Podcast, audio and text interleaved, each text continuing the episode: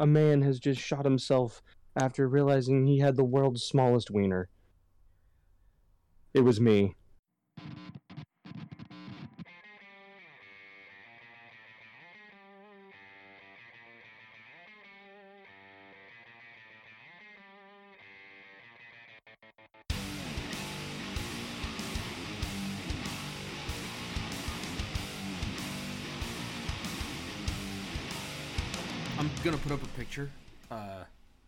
On the Discord. Oh wait, but what Discord? What Discord am I putting up a picture on, Tyler? Why Tyler, the who's Super Tyler? Whiskey Bros Discord? Ah, yes, of course Which you is. can directly access to our Instagram. Instagram. Oh, that picture is about to have a Discord posted on it. Even better. Whatever that means. Um, uh, How did you get a Discord, Sean? how, how I, Inheritance? internet? You inherited the internet. I'd have. But anyways, I'm going to uh I'm I'm gonna put up this picture in here. Um uh I've dubbed this bottle corpse grinder because it is a thick boy. ah, yes. And look at look at the uh look look, look at the Discord. Check out the neck on this bottle. Let's see. I am on my phone, so I can do both. Mhm. Good lord. I actually, I'm also going to send um, a picture to the Discord of what I'm drinking today because I actually received a gift from. It's actually a coworker, but he's a great guy, so I'll call him a friend. Mhm. Um, I gave him that bottle that I had that I hated. What was it, Aberfeldy that I couldn't stand? No, it wasn't Aberfeldy. I love Aberfeldy. Glenfiddich, the Yeah. Glenfiddich that I couldn't stand. Mhm. And I gave it to him. He's like, "That's my favorite whiskey." And I'm like, "You can have it for free because I don't want it." so then, you know, blah blah blah blah blah. We go on about our days and our lives. And he comes into work, oh, yesterday, and he sends me. Hold on. He gives me this. Ooh, oh that looks beautiful. It is one of the best things I've ever had, and I'm having some right now. Ooh. See if you can zoom. See if you can zoom in on the percentage of that boy Yeah, I got you beat on the horsepower. by a little bit. Yeah, I'm, I'm mine's at 57. Yours 52.9. So But I I would argue that mine mine has to be better Oh, because this is just so good. guarantee yours is better. Like mine is mine is pretty good.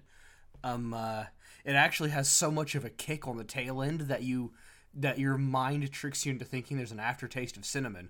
There's so much kick on the tail end. But um uh it's it, it's it's decent, but it's not it's it's nothing crazy definitely but it's it's really it's it's it's it's, good for what it is. I don't know if i'm gonna get it again but um because it may be a little high for the how good it is it may be a little high for that. It was about 25 bucks for this bottle and it's not the best bottle i've ever had. But anyways i'm gonna so i've actually intentionally every time i've opened this dude i've opened it really slowly because i want the first time i actually pop this fat cork to be on on audio and i'd like Mm. I, I i i think this one could be really good oh, my. oh yeah That was delightful. uh, Mine, uh, there's no point even opening mine on. It's got, it's not. I don't even know what the cork is made of. It's not made of cork. Mhm. Um, It it is- comes out gently, makes no sound, which is both amazing and depressing. yeah it almost looks rubberized in some way or other just looking at the picture you sent It could actually be rubber. I don't know, but it's uh, it makes no sound. So you win this round. Also, that. Mhm. This is also the first time in probably a month and a half that I've actually had whiskey on the podcast because I've been so wrecked every morning. I'm like, what are you having? A Gatorade. I'm having a Gatorade. what did you say tyler Uh, I don't know. Did you say this is the first time in so long that I've had whiskey? Because for the longest time I've been so erect every morning. Oh, well, actually, I said I've been so wrecked every morning, but you know how it is waking up being a dude. It's like, ah, can't have whiskey today. I better avoid this just in case. Yeah. smells like bad decisions in here. Anyways, enough about this gay banter. What are we talking about today? Uh, we're talking about Uh, from your perspective, I suppose we're talking about my son. you know. Hold on. I'm too tired to put these two things together Uh huh. because I know what we're actually talking about Mm-hmm. What? What? from my perspective. From my perspective. Ah. Ah. It took me a second. I'm not gonna lie. yeah, we're talking about the musician's nephew. The musician's nephew. I hate you so much. Uh, The great C.S. Lewis classic, The Musician's Nephew, set in 1942. the Beatles were barely born. uh, no, The Magician's Nephew. Um, uh, uh, can we say the first in the series of the Chronicles of Narnia? We can't, but we can. yeah. So chronologically, the first uh, order when or, or in the order it was written uh, is the second to last. Mm-hmm. The- Second to last. Either the first or penultimate book, depending on who you ask. I have um uh, our grandmother's uh, um book collection had the Chronicles of Narnia, ser- Narnia series, but it had them in the written. They were Mm-hmm. wow. Sorry, hold on. Ooh, yeehaw!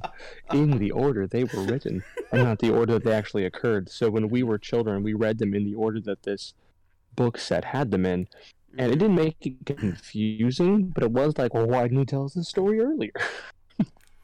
It would have been so much easier if we would have learned about this before we learned about this other thing. Yeah.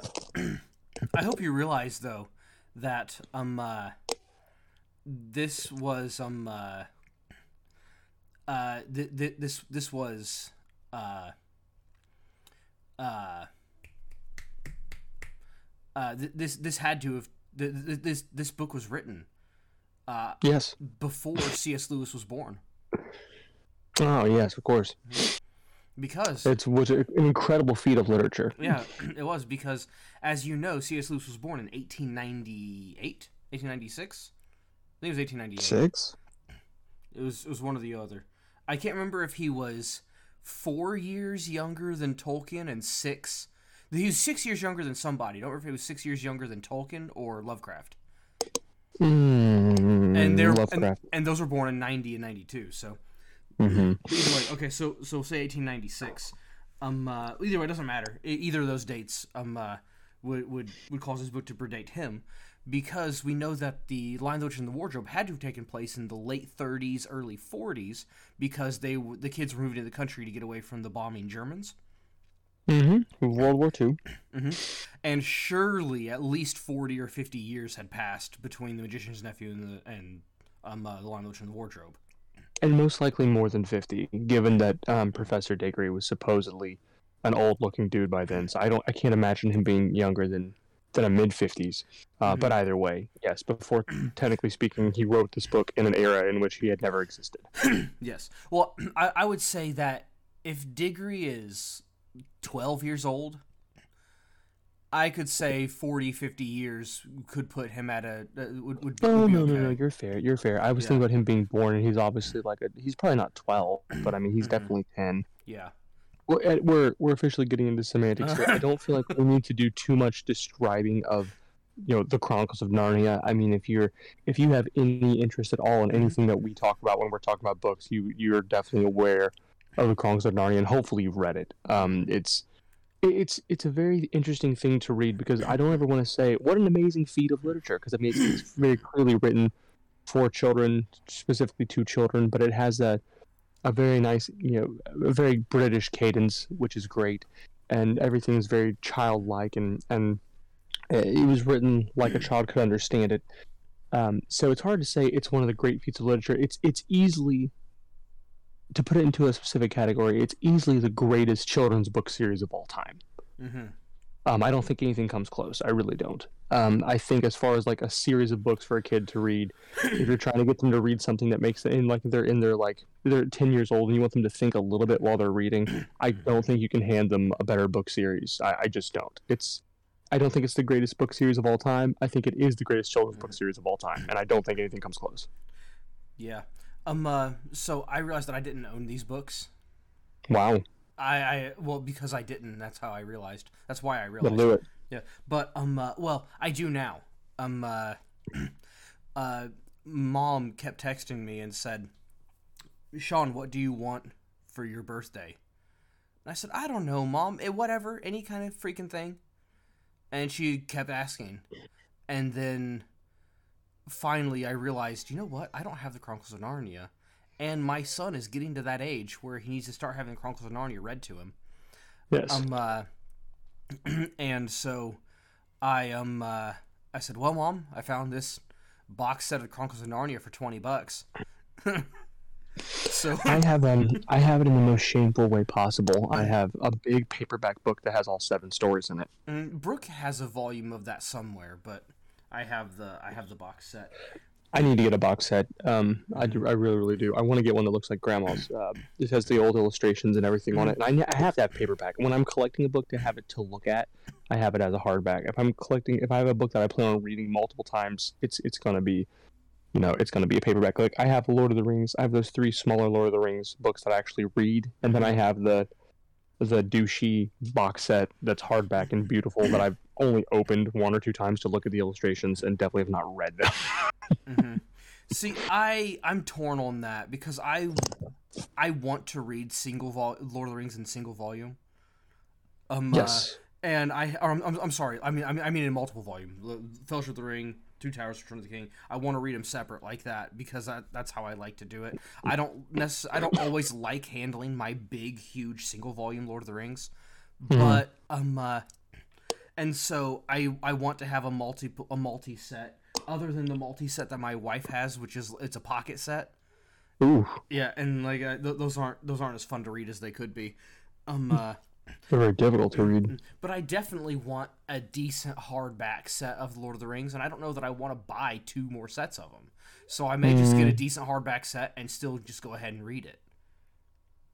Yeah, I, I think I, my biggest thing is if I'm reading, if I have a, some time in the middle of the day to read, I don't mind reading a hardback. But so much of my reading is done in bed, hmm and I don't want to be holding a hardback in bed. That's why I have like I keep a couple books on. We have a shelf that's directly over top our heads because we're hoping one day it will fall and kill us in our sleep. Mhm. Um, and I keep three books up there. Um, like the the ones that I always keep up there are Eragon, uh, a collection of all of Lovecraft's tales, and The Hobbit, and they're all paperback. Mhm. And that's what I keep above my bed in case I'm just like I didn't bring a book with me to bed, but I want to read something. I'm gonna grab one of those three. Wow, we are so off topic. It's incredible. it's beautiful. Hey, uh, it is your turn for the comically short synopsis. Crap. Hold on. I did not. I never. Why I say I didn't. I don't have one prepared, but we don't prepare these. It's so fun to prepare them. Okay. Okay, so one time in Britain, there's this kid, and he's exceptionally dirty, and he finds another kid who's much less dirty. And we find out that he's dirty because all he does is cry about his mom dying, and his dad's in another continent, and his aunt and uncle suck. And uh, essentially, they go and they find things, and then they accidentally find the uncle who's like, "Hey, would you like some jewelry?" And she's like, "I'd love some jewelry." He's like, "Psych, that takes you somewhere else." And he's like, "Do you want to ever see your back?" And he's like, "Kinda." And he's like, "Well, then you have to put on the jewelry." and He's like, "Your jewelry sucks." He's like, "Take the jewelry." And then they go and they find this lady who's like, "I'm gonna kill the entire world. I'm gonna take over everything. I'm gonna be the queen of everything." They're like, "Cool, we'll take you back." And so then they take her back, and they realize, "Crap, she's gonna become the king of queen of everything, and she's gonna destroy everything." So they take her back to somewhere else. They're like, "We're gonna take her back home." And they try to take her back home, but they can't take her back home. And they accidentally use the ring and the jewelry and everything to take everyone back to the place where they did mean to take her back to, which wasn't where she was going back to. And that place is a place that was created by a giant animal. And that giant animal creates all kinds of things, even things that make essentially giant metal structures come out of the ground. You put a piece of metal in the ground because that makes sense. Then after that happens, they go and they have an apple, and the lady's like, "You should have the apple," and he's like, "Well, I want the apple," and she's like, "Take the apple," and he's like, "I'm not going to take the apple." And then they go back, and the lion's like, "Thank you. Uh, you have this apple instead." He's like, "That's awesome." And then essentially that she runs away, and they're like, "Can we go get her?" And he's like, "Nah, man. Let's wait until she kills a bunch of people and turns a bunch of people into stone statues and stuff. We'll deal with that later. Screw these other guys. And then they go back home and they give his mom the apple, and she's not dying anymore. That's pretty cool. And then they're like, hey, we shouldn't throw away the apple. And he's like, man, we should throw away the apple. So they throw it in the back, and then it goes into a tree, and they make something else out of that tree. And Tolkien's like, wow, it's a good thing that you wrote that in there. Otherwise, you couldn't have written any other books. And he's like, psych, I already wrote all the other books. hmm yeah. I wonder though. So if, there. Yeah, I, I- wonder if the entire purpose of this story, um, uh, I, I, I don't know if if the original purpose of the book was so he could have a creation story because of all this whole the whole thing was a Christian allegory. So he he also wanted a creation story. If that mm-hmm. was his reason for writing it primarily, or if it was primarily as an origin story for the wardrobe. I so here's the thing. I okay, this book mm-hmm. gives and it's better. Don't be I'm going to go ahead and preface that saying it's better before I say what I'm about to say. This feels exactly like Genesis. the ending. Oh. yes, Genesis. The ending to Revenge of the Sith. Mm-hmm. Wait a minute. Hold on. Wait, wait. What was movie three? Revenge of the Sith. Thank you. Mm-hmm. It feels exactly like the ending to Revenge of the Sith Star Wars. Mm-hmm. It's like, okay, everyone get in your places, go. It's what it feels like. It it's mm-hmm. it's not ham-handed because Lewis is a genius, mm-hmm. but it feels it feels like that's what he wanted to do. He's like, you know what? Let's explain why they're all here. So he has to write specific things and put people in specific places and mm-hmm. do specific stuff. So it is as ham-handed as he could ever get because like he'll be ham-handed in the books and then like make fun of how ham-handed it is with some quippy line. You're like it's fine. You can do whatever you want. You're cs lewis. But it's it's i don't know. It almost does i think i think the latter of what you said makes more sense. It almost feels more like an origin story. It's almost like he was sitting one day and he was like hmm i should probably explain where that wardrobe came from and then wrote a whole story about it. Mm-hmm. yeah. Now i think that um uh, part of this book though was written specifically to appease Tolkien, right? because Tolkien, you know, what you, he he was he was a little a little sad when uh, Lewis decided not to be a Catholic. Mm-hmm. And um, uh, you know, not not enough to actually mess up anything. He was like, "Oh man, I was hoping you'd be a Catholic," but um, uh, what disappointing. Yeah, and so uh, be- for that for that reason, uh, Lewis wrote a very Catholic thing into this story when he said, "Thou shalt no longer be called strawberry." Um, uh, yeah, that's exactly what it is. By the way, I have to interrupt what you're about to say to say this is the opposite of you and me. Keep uh, going, Tyler. you idiot. Keep going. but yeah, no, that's that's that, that's that's that's what I was saying. That was the that, was the the Catholic bit that he added into the story for Tolkien. There, there's um the rechristening of the horse. The rechristening of the horse. Thou shalt no longer be called strawberry. Thou shalt be called fish. Um, That's two jokes. no one gets either of them. Uh, the Catholics probably um, get the strawberry thing. If, if you're a Catholic and you've read the the Magician's Nephew, you get the you get that joke. But hopefully, um, there there's I I feel like that the the magician's nephew and the lion, the witch, and the wardrobe mm-hmm. just absolutely beat you over the face with how much of an allegory they are. Mm-hmm. Um, and I think it's something that people have pointed out before about saying that weakens the story, and I don't think it does at all because it's made for children. I think children need to be beaten over the face with stories mm-hmm. um, because because they're stupid. Um, we love them, but and, they're stupid. And the last battle, it was as far as that as I'll, I'll put this in quotes. It was just as quote bad. Um, yeah, in that regard. It, well, I, that's that's fair, but I think it's less of an allegory that you beat someone over the face with just because um, it's speculation, right? Mm-hmm. Um, it's like saying like, hmm, here's what you know, death and going to heaven could look like. Um, and like so he has to like some stuff he's like i'm just gonna put you know, it's going to be kind of like this. And he has some amazing, like the the the, the uh, onion analogy mm-hmm. might be one of the coolest things that I, have ever read. But I mean, that's an assumption. Mm-hmm. I mean, like, so I mean, uh, not that that's wrong, but I mean, it it makes it feel like less of a ham-handed allegory than being like, here's a giant lion, he created everything, and now he's going to sacrifice himself. Who, who would that be? You know what I mean? yeah. Although that said, though, going to the, going to the, the with the last battle being an allegory, there was something in there. I know we're talking about the Magician's Nephew today, but we, let's just talk about Chronicles of Narnia. Um, uh, yeah, no, screw it, guys. We changed our minds. We're talking about the Chronicles of Narnia. Yeah. Um. Uh, we'll, we'll see if we wait if we make it back to the Magician's Nephew or not. But in the in the last battle, like I just I just had to throw this out there. I don't think this precluded his Christianity in any way. This holding this belief but it's an extre- it, it's a fairly dangerous belief to hold and an extremely dangerous belief to have taught. And I I know very much what you're about to talk about, and I Mm-hmm. love it. Keep going. yeah. I love it so much. Love what he said or love I love, Mhm. I love, I love what he said because I love to think about it. Yeah, but the the the statement of when Aslan said, "If you do something good, in the uh, like you, you did good things, but you and you did them in the name of Tash, but because they were good, you were actually doing them for me, and therefore Mhm. and and therefore you you're allowed in." And Yeah. that, that is that is that is such an extremely dangerous thing to teach. Oh, oh, we are so about to go the wrong direction with this entire Uh-huh. thing. Okay, so here's here's the thing. I think what he was. I've thought about this. I've thought about this so much. Uh-huh. I feel like this is his way of answering the question.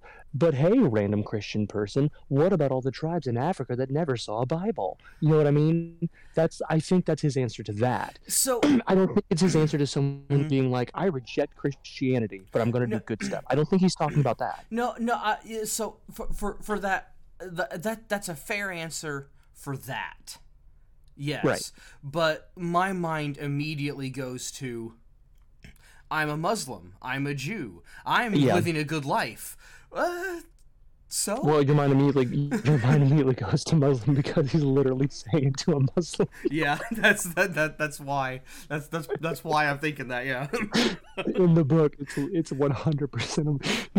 He goes okay. So we've talked a lot about Lovecraft and how like it's problematic that he's racist and xenophobic and blah blah blah yada yada something Mhm. something whatever. But can we talk about how Lewis is so aggressive? Like you see these bad guys? Yeah, they're Muslims.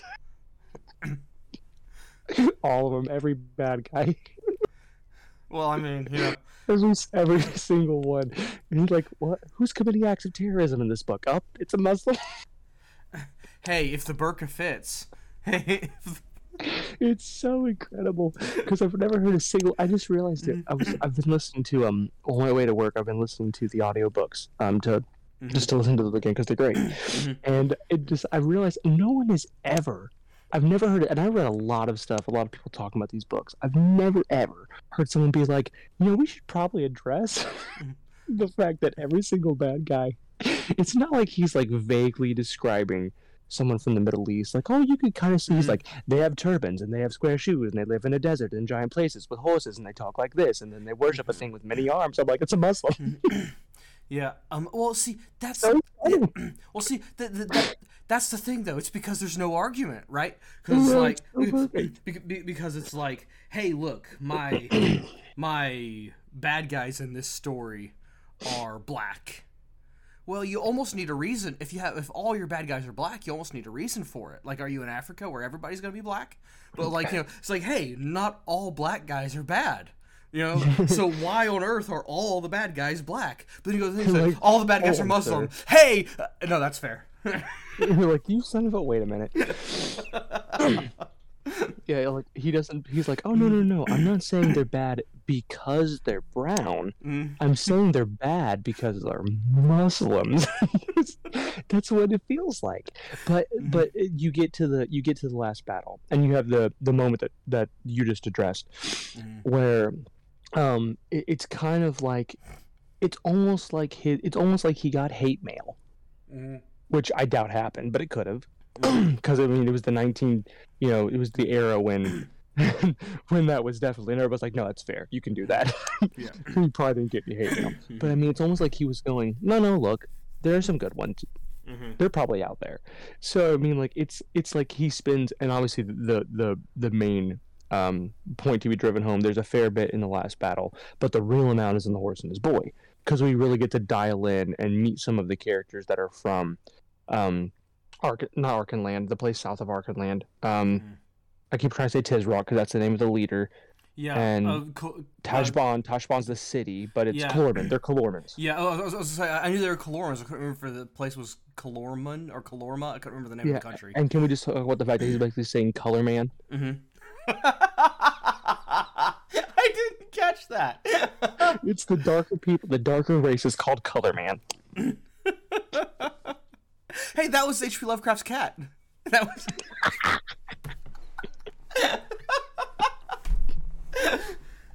There's the long Ah. lost letter that Tolkien, or not the Tolkien, that um, uh, uh, Lovecraft wrote to Lewis. Like, look, we should make a pact.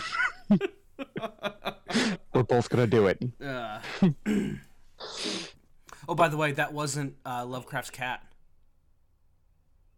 Oh, Yeah, he, there there was a cat in his household with that name, but not in his house. It was when uh, when he was living with a family member. It was their cat. oh, Mhm.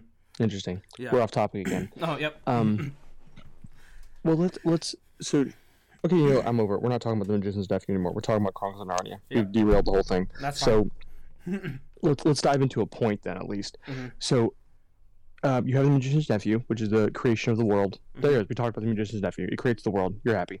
Um, we have the Chronicles of Narnia, That's the whole which is the entire set. Yeah. So if you think about it as saying, do each of these books have to tell a specific allegory? Do each of these particular books have to tell a specific story? If the if these if the first two chronologically are such aggressive allegories, do all of them have to be allegories? And then the last one's an allegory. So is everything in the middle an allegory? And I was kind of thinking this way as I've been listening to it most recently. Mhm. And I, for me, what I'm finding is each individual book actually, in some way that I don't think I understood when I was a child, Mhm. it gives you more insight into the concept. Into the, I- I'm going to say concept. I think it might be the wrong word for what I'm trying to say here, but I'm going to I'm going to I'm sticking with it now. The concept of Christ, because if Mhm. you read the horse and his boy, you go through the entire thing like this isn't an allegory, not really. I mean, you could probably find one, but it's not great. And then you get towards the end of the book, and you have this moment where um, um, Shasta um, encounters Aslan, Mhm. and like he's talking to him. It was like, I am the most unlucky person in the entire world. Uh, my life has been terrible. It has been awful. And Aslan walks in the steps of like, no, it was these all these bad things that you're saying happened to you were me pushing you towards the ultimate goal. And I was like, there it is. I found it. There's the thing. There's the thing in the book. It's the thing. And it's not like if you're just reading the book as a kid, you might be like, oh, cool, the lion did all this stuff. But now you have the connection between um, if you're reading it as an adult through the lens of um, how how I mean, I, especially after you've read more of Lewis and realize like how much um, weight he puts on um, trying to be everything he's doing is not is, is not is not that kind of annoying theology, but it's a very practical theology. If you're looking at it through that lens of where's the practical theology in this book, you can find really great shining moments. And um, I think the one that hit me over the head most recently was just that one, the Horse and his boy. Like I really want to talk about that today at some point because it's just so good. Um, it's it's such a great moment in the story, just in general, because you get like, oh, it's a big aha plot twist moment. But I mean, if you get to sit back and think about it, that's his moment of reflecting it back to Christ, Mhm. and it's it's just so good. It's fantastic. Yeah, there's a um. Uh, I, I I would I would say that if you take the the Chronicles of Narnia and you put them in chronological order, that is order of not the order they're written, but the order of the books themselves, you have the entire thing. Of course, you have you have a couple specific allegories in the Magician's Nephew, um, uh, the Lion, the Witch, and the Wardrobe, and the Last Battle. But outside of that, um, uh, like like you said, yeah, it, there is just the allegory of Christ. But if you notice, um, uh, you um, uh, uh, uh, but uh, I I would say that books uh, three, four, five, and six are um, uh, or actually, I, I guess start start from the beginning. So how how how does it go? So here you go. The the world is created. We have the origin story for the world. That's number one. Yes. Number two, we have the sacrifice of Christ, and that gives you the opportunity for salvation. Mhm. Number three, we have Shasta. He first meets Christ. He doesn't really know what to do. He's there. He meets him. He's there. He starts to establish a relationship, but he's it's a very it's a very faltering, stumbling relationship because he doesn't know what he's supposed to be doing, and that's how and that's how that's that's how he starts off. Number four, we we have that re- the relationship's been established and now we start to see opposition and with with you know we're, we're, we're able to overcome that opposition and it happens there we go we overcome the opposition in number five the voyage of the dawn treader now it's showing that we have this great long christian journey which also if you you know going to to Reepicheep um, and there it kind of starts to show it's a long journey that eventually has has this end um, uh, but we have a, a long journey um, I'm uh, gonna pause you very, very, very, very quickly just for a brief second Yep. about Reepicheep. Yep. That is worth mentioning. That's saying if you are looking at this as the allegory and then the, the concept of a journey of a Christian general, then then Reepicheep technically is experiencing the death of a dear loved one that you know you're going to see again. Mm-hmm. yep Please keep going. I like this is no keep, keep going, but I, Mm-hmm. I want to throw that in there. Yeah, absolutely. Um, uh, and then um, uh, and, all, and that's explored again in the same thing. Uh, no, no, never mind. That was uh, in in, in episode uh, that's that happened in seven. Never mind. Um, uh, with with with Caspian. But anyways, it doesn't matter. Um, uh, and then in episode six. You're faced with you've already overcome opposition. You've been traveling the journey. You're faced with extreme opposition so much opposition that you're now almost starting to doubt that like what if this isn't even real and then and then you have uh, uh, um, uh, because that's the you know of course it's kind of thrown right in your face with the witch's incense later. Yeah. but but the whole journey up to that point is of the whole purpose of book six it happens in several several points and that is is this even real? Why am i Yeah. doing this? What's going on here? And then you have the as soon as this line is said the story flips on its head and the line i'm going to live as much like a narnian as i can even if there isn't any narnia and that flips the story on its head and that that line is the climax of the story Not to mention by the OG, like the greatest Yeah. character from the entire series. yeah absolutely Like, come fight me. But best character in all seven books. one of the best characters in all of fiction Yes. So good. Yeah. No, um, uh, like he, I, I, I would say he complains a lot, but he, the, the um, uh, um, Puddleglum. Why did I almost forget his name? Um, uh, Puddleglum is that old lady uh, in your church service. yeah, Puddleglum. He complains a lot, but Puddleglum is as perfect and viceless as Dalinar Kholin. Mm. But he, he's he's better than Dalinar Kholin. he he's better. He's just better. Yeah, sure. I'm just saying to anyone who hasn't read the book. If you if you've not read Chronicles of Narnia, but you've read um uh, Stormlight Archive, If Um, you uh, if you read the Stormlight Archive and you haven't read Chronicles of Narnia, go fix yourself. But um, uh, and then you have book seven, which is now you've done, you've gone through the journey, you've established yourself, you have not been overcome, you will not be denied, and now at book seven is the end of your journey. That is, it, Now- it, it, it shows the whole Christian journey from beginning to end, every asp- every every aspect of what most people see in their journey. is yeah, and that's and that's two things to throw to throw in there, and that's that's a really good breakdown. But so book six is hands down, the Silver Chair is such a bleak book. Mm-hmm. Um, it really is the trudge, right? Like it's it's the trudge of the journey. It's Mm-hmm. so bleak and so much. I mean, like, and the elements are darker. I mean, Mm-hmm. it's a darker book. Even like he even sets the tone differently. Uh huh. Yeah. Um, and that's that that's the thing it's it's it's such a i'm not gonna say it's a trudgery to read because it's not it's a it's a Yeah. good it's a good read but the book it there's so much trudgery within the book that for me it takes me longer to read the book that book Yeah. is is not much longer than any of the other books oh yeah really yeah that book isn't it's the longest but not by much and i can get through any of the other books in an hour or two it oh takes me yeah, it in a takes me setting, they're short. it takes me all day to read Silver Chair. It,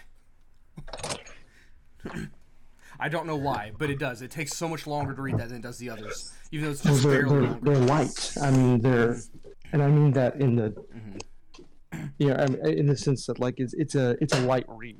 It's like it's a joyful story. Even the sad parts or like, or the bad parts, they're not really that bad. I mean, like you have some moments that are rough. You're like, oh my, and then like something else will happen. You'll be like, oh my, and but it's not a big deal. The Silver Chair is rough. I mean, like the deaths that happen are rough. the things that happen to the kids are rough. It, it's a rough part of, it's a rough point of the book Mm-hmm. or the series. I mean, but really quickly, um, I, my mind is drawing a blank because it's been a very long time because I haven't gotten to the last battle yet. I've been resisting the urge to listen to the last battle in the audiobook because Uh-huh. um, it's Patrick Stewart's reading it and I want to hear it very badly. Yes. Um, but I've been resisting the urge to jump ahead to it because I want to go back through it again. It's been at least a decade since I visited that particular one. Mhm. Is Same. there not an example in that book of someone who lost the faith? There is, isn't there? But who is it? the dwarves? The Um, dwarves. The dwarves, and also Susan. Susan. Yes, I knew it was one of the. That's what I was thinking. I knew Oh, it was yeah. one of the, like the main people, but. I couldn't remember who it was. Yeah, there are dwarves. Uh, what I first thought was the dwarves that made it into the, basically into the portal where heaven was, where heaven, where the, the the path to heaven was, but they couldn't see anything because the portal was inside a shed. And to their eyes, they were still in the shed because they didn't believe. Everyone else saw Yeah. the light and saw where they were, and it was just a shed. Yeah, and and that's why I mean the seven is not the dreariest book. Oh, oh that's one of the most exciting books I've ever read ever. Mhm. Um, from beginning to end, it's phenomenal. Mhm. Um, just because of how exciting everything is that you're reading. Um, but there, the moments that get rough in that book are just truly, genuinely sad. Mhm. Because like if you're reading them as an adult and you know what it's supposed to mean, it's a heartbreaking book. hmm And it was talking about um uh, Susan. It said Susan is no longer a friend of Narnia, and um uh, it said she preferred what did she say? She preferred makeup and boys and some some other stuff. I forget what else she said.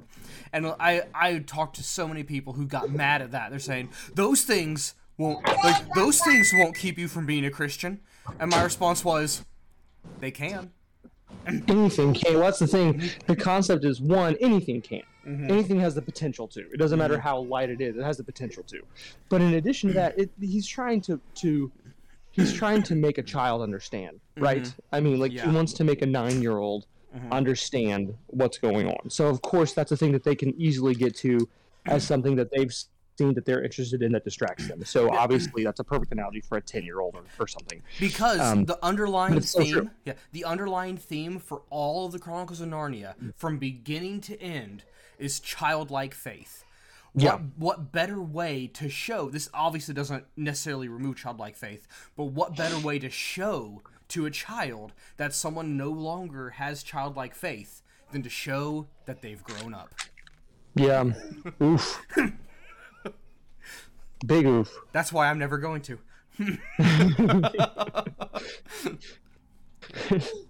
We've come full circle.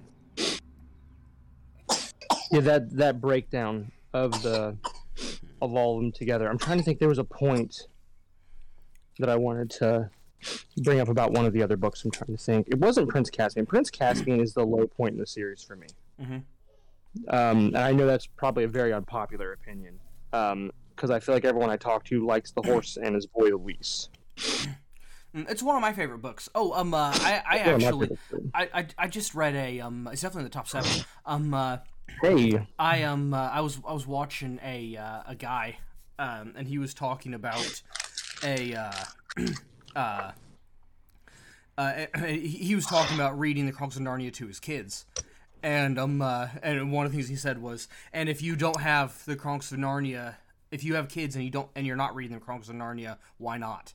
Um uh, yeah, but um uh, he said he was he was reading it to his boys and um uh, he said um uh, he said and I was reading The Horse and His Boy. He said and um uh, uh he said and I read something. He said now these are children's books. He said but I read something that just hit me right here. He said and I have to I, I have to. He he made a whole video about it. Um, uh, is uh, you know, Army Ranger does all sorts of stuff. and made a whole video about the this this line from the Horse and His Boy, but um, uh, he goes in the Horse and His Boy said so. You have this this thing where um, uh, there's a lion, and people think that the lion is attacking people, and the boy says is talking to the talking to his horse. He said, "We got to go back," but the horse is so afraid that he's kind of gone crazy, and he keeps going. So the boy just jumps off and runs back to help himself, and the horse keeps running, and that becomes a point of shame, great shame later in the book for that horse that he didn't go back and and and help. And then later they meet that lion that they thought was a bad guy at the beginning, and they they, they meet him, and um uh, and they um uh, uh, and the the lion tells the horse to, to, to come up to him, but he's so still afraid and so shamed at what he did and everything that he is hesitant to go up. He said, and that's when and this guy has a whole video just about this line. He said, and that's when when the lion who represents Jesus says, "Don't you dare, not dare to come to me." Yeah. he he's so good at making things that feel when you're a kid and you're reading it. There's just little things that you're just like, ha, or you just kind of move on from, and you revisit as an adult, and you're like, holy cow, it's so it's there's so many things that are so much deeper than you thought they were when you were reading it when you were a kid. Yeah. Oh, and since we're talking about uh, the whole series, um, episode five, episode five, book five. Um, uh, you can call it episode five, I guess, if you like. Yeah, episode Um, uh, five. Yeah. Um, uh, book five, uh, The Voyage of the Dawn Treader. Uh, there is a line from Coriakin, um, uh, which I'm very upset about that name. I love the name; it's a great name. But someone was trying to find a name for a character in Dungeons and Dragons, and I said, "Uh, Coriakin," and they said, "Okay, how do you spell it?" And I wrote it. I, I, I wrote it down for them. And they said, "Okay," and they forgot how to pronounce it. And from then on out, Corey Aiken. Coriakin. Oh, yeah. And that and that's not a Koryakin is, a pretty cool sounding name, but it's you're not when it's supposed to be Coriakin. it's wrong. yeah. But anyways, It's wrong. yeah. But anyways, uh, a line from from Coriakin that I never understood. um. Uh, uh, is that he only gets hungry once a day? Um. Uh, because he said Aslan may call all times soon, but I call all hungry times one o'clock. so if you're hungry, it's one o'clock. And relate. Me at work every day. I take my lunch at 3 p.m. So there you go. Ugh. But I don't take a lunch, but anyways. yeah, that's neither here nor there. Um, I wish I didn't. I wish I could leave after just working eight straight, but they don't let me do that. Um, uh, but anyways, We've kind of we've kind of hit on all the books a little bit now. Ex- actually, well, no, we did.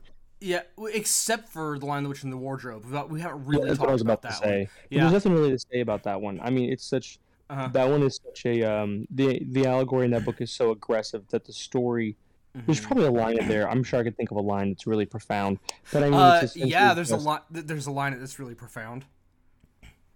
Don't cite the deep magic to me, which I was there when it was written. it is really good. It is really good. it is all. It also is the kind of the moment where you get a glimpse of um, if you not a glimpse of uh, if you're trying to like really break down the story. Mhm. Uh, you have Aslan, who's Jesus, um, and then you get a moment of like, oh, he's got a, he has someone over him that we never get to hear about, who the great emperor over the sea. She's talking about like the stuff that's engraved in his scepter. That's just a cool little side note because he gets brought up again in Voyage of the Dawn Treader because essentially that's where um, Reepicheep's trying to go is to this area hmm because that's where you know it's heaven and all that. Yeah, the utter east. The utter east, which is interesting because like everything about you hear about Narnia talking about going to the north to go to Narnia, and then that's in the utter east. And I'm trying to I don't understand the connection there. Well, because, oh, it's just because the country of Narnia, the only thing further north than Narnia. No, not even Telmar. Telmar's to the west, isn't it? So there, there's really nothing to the north of Narnia. So Narnia and the north, um, uh, you know, they, they they have an ally immediately to the south, and I guess because of Caspian, Telmar to the west is an ally, but. Technically, Telmar is the enemy of Narnia, but then with Caspian, who is Telmarine, I don't know. I don't, I don't, I don't know all the politics of the, of the stuff. See, that, and that's the thing. That's what makes Lewis and Tolkien different. I don't know that Lewis knew all the politics of the place. Tolkien would have. yeah, for sure.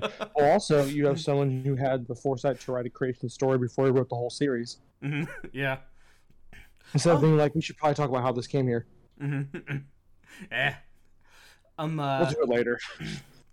you know what I haven't read? This has nothing to do with this, but what I haven't read, and I don't know why I haven't read it, and that is um. Uh, uh, J.R. Tolkien's essay on the fairy story. Why I feel we've talked about this before. hmm It's it's gotten mentioned, and I've I- I've I found snippets of it, but I've never read the essay from beginning to end. I think I've only seen snippets of it too. That's probably what I'm thinking of. I've I've um man, okay, I think I suddenly had a thought. We should probably stop doing what we're doing because everything I want to talk about now is going to be very far off subject because all I want to talk about now is thoughts on you know, Mm-hmm. what do we really think about uh what do we really think about Christopher finishing up some of these stories because we know what edited means in this case of an unfinished story. He finished the story. Yeah, I um uh, okay. So my, my my opinion of that is, uh, you know, everybody everybody was dead, right? so, uh, uh, I, I mean, I, I I would say, I would say like, like put like a mark here and say here's where Tolkien left off, right? Like here here's where Dad left off, and then um uh, do that and then finish the story. I don't have a problem with him finishing the story, right? I didn't have a problem with Sanderson finishing the Wheel of Time. Well, I don't know. I've not finished the Wheel of Time, so maybe I do have a problem with it. Maybe we do. Yeah, like I, I mean, I, I, I- like Sanderson, but good lord, Robert Jordan's better. Um, uh, but Well, here's the thing. I see what you're saying. What you're about to say, I'm going to probably agree with to some extent. Here's the thing. If you think about the way that Tolkien actually wrote, Mhm. and the way, and the way most writers write, honestly, yeah, um, you know, the way that Tolkien wrote all this stuff, and the way that most writers write. In this Mhm. case, edited didn't mean he didn't finish it like we're a third of the way through. Here's two thirds more of the story, or what have you. It's I've got the beginning, I've got the middle, I've got the ending, I've got a little bit of in between. but how much more of this does he actually have? How much of this did Christopher write? How much of this was actually the bits in the middle? yeah. And I guess if you can't tell, then it doesn't matter. uh-huh. But it does. It bugs me. It bugs me a lot. Yeah, so I don't know. On, on, on the one hand, like on, on, on the one hand, you know, maybe we could have had someone else of the era do it, but again, everybody was dead. And as far as knowing how Tolkien wrote, the process that he went through in writing, um, uh, like un- unless unless he went to an office at Oxford to do his writing, which I imagine he wrote in his home study, right? Who better who would better know the process that he went through in writing than his own son? Obviously, obviously he wouldn't be as good, but he would know how he did it. This is true, and I, again, like if anyone was going to do it, I'm glad it was Christopher. But excuse me, it'd be like, ah, no, no, I'm gonna, I'm gonna discount my own argument I was about to make. Mhm. I was gonna say this is like Derleth finishing a Lovecraft story, but I also would pay for that. Yeah. So I mean, Yeah. So so here's here's here's what I would say on on on this. Um, uh, in order to make it comprehensible in the English language, um, uh, the King James Bible had to have a few words added that were in the Hebrew or the Greek or the Aramaic of various languages. I assume that I guess I guess that they, they translate straight from the um, uh, they, they translate straight from the received text though, which is all in Latin. So from Latin, which is an incomplete language, into English, there are some words that had to be added to make sense in the English language, and they italicized those words. Right? Do that. Italicize the part that you added. hmm. There you go. To show here's the original writing. Here's what I added. Yeah, I feel like they should make like those some of the because which one's the um the obvious one uh was Children of Hurin, right? That was the was it Children of Hurin that has the most editing by Christopher Uh, Tolkien? It, would, it would have to be Children of Hurin. So Children of Hurin wasn't a book that Tol- that Tolkien wrote, right? It's a compilation of his unfinished tales and bits of the Silmarillion. Basically, everything has to do with Hurin and his descendants. Um, uh, and he pulled snippets from the Silmarillion. He got the unfinished tales. He got some of the tales about Turin that were that actually were finished and added those in there. It's compi- it was actually I think that the Children of Hurin was actually compiled not by Christopher Tolkien. Any editing and stuff like that had to be done was by him, but the actual compilation was done by I can't think of his name, but Christopher's son. So, so uh, that's that's that's still a good example, but I'm definitely thinking of something else. Mhm. Neither here nor there. Mhm. Um, this is one of those things where I'd like to see two editions. Um, I just give me the thing, like the paperback you buy at a a- airport. Mhm. That's just the book, and but then like I I would like to see like an annotated version of it as well. Mhm.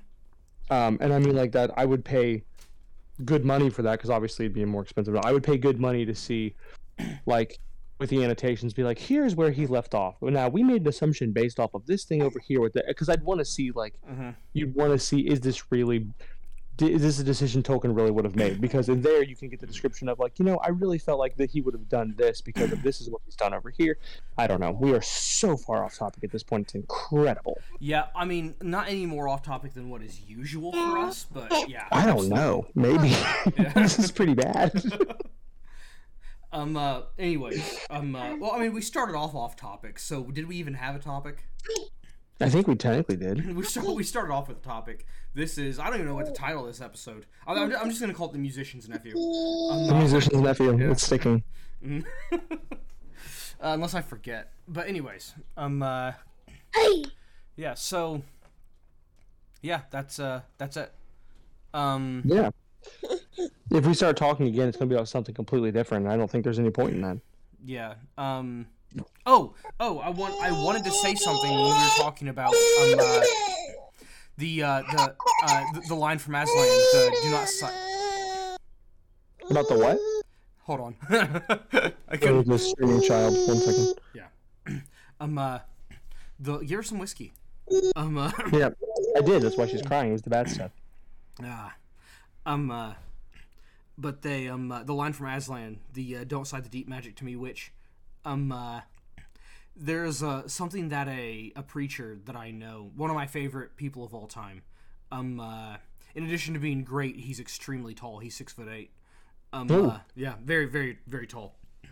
Um, uh, I also went to college uh, with a person, and the preacher came and preached there at that college. And um, uh, this man standing next to the preacher was taller than the six foot eight preacher, uh, because he's six nine or six ten. I forget which. but either way, um, uh, very, very, very tall people. But anyways, this tall, this tall preacher. Um, uh, if you ever get a chance to meet him, by the way, you have to. His name's Todd Sloggett. Um, uh, yeah, but he Great came. Yeah, he came to the predominant holiness college in the country, in one of the strictest colleges in one of the strictest areas of the United States, and preached a message there that was about um. Uh, uh, it, it, it what he never mentioned Aslan in it. He never mentioned Narnia in it. But it's this to me. It's the same thing. The don't cite the deep magic. I was there when it was written. I know what to do when. Um. Uh, but it, but his entire message was this, and it was so funny. To for this to me, like not only was it a great message, but it was also funny that it was preached at at this particular place. He said, Jesus used logic when he made this is the, the, the, the this is the title of the message. Jesus used logic when he made the rules, and he uses logic when he breaks the rules. Hmm.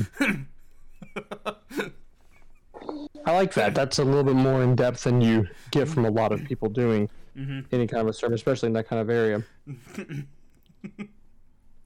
Because that's not a thing that people like to think about. I feel like, wow, we're about to go off topic again. I feel like so many people, um, when you're when you're sitting, I, I I've spent so many um, evenings in a in whatever random church building, hearing someone talk about something that's just it's technically speaking theology, but it's just mm-hmm. like it's never a really good, well thought out argument. Mm-hmm. and that Yeah. sounds like that would have been that, and I would have liked to hear it. Yeah, I don't think hermeneutics are necessary to craft a good sermon. But if you're, n- i i- but if you're, if you're not going to craft a good sermon without them, study hermeneutics. Yeast. Very yeast. Mm-hmm. Yeah, and now we can Well, this hasn't been big. terribly. Yeah, this hasn't been terribly long, but I don't think we should say anything else. Yeah, we're good. I, I mean, we're only. Of course, I'm going to cut some stuff out at the very beginning. I agree with your child. Yeah, yeah. No, she speaks the truth. Yeah. Um. Uh, but I mean, we're only maybe ten minutes out from a full length, and that's that's that's all that needs to be said. Absolutely, that's all that needs to be said. Look. I disagree. All right. Well, I suppose I shall leave us with a bit of wisdom. You should. Oh yes. Yes. I'll tell you a story. It's a story that I've already heard in the past. Um, uh, it's not my story, but it's a good story. So, the other day, I saw two women walking down the street that way.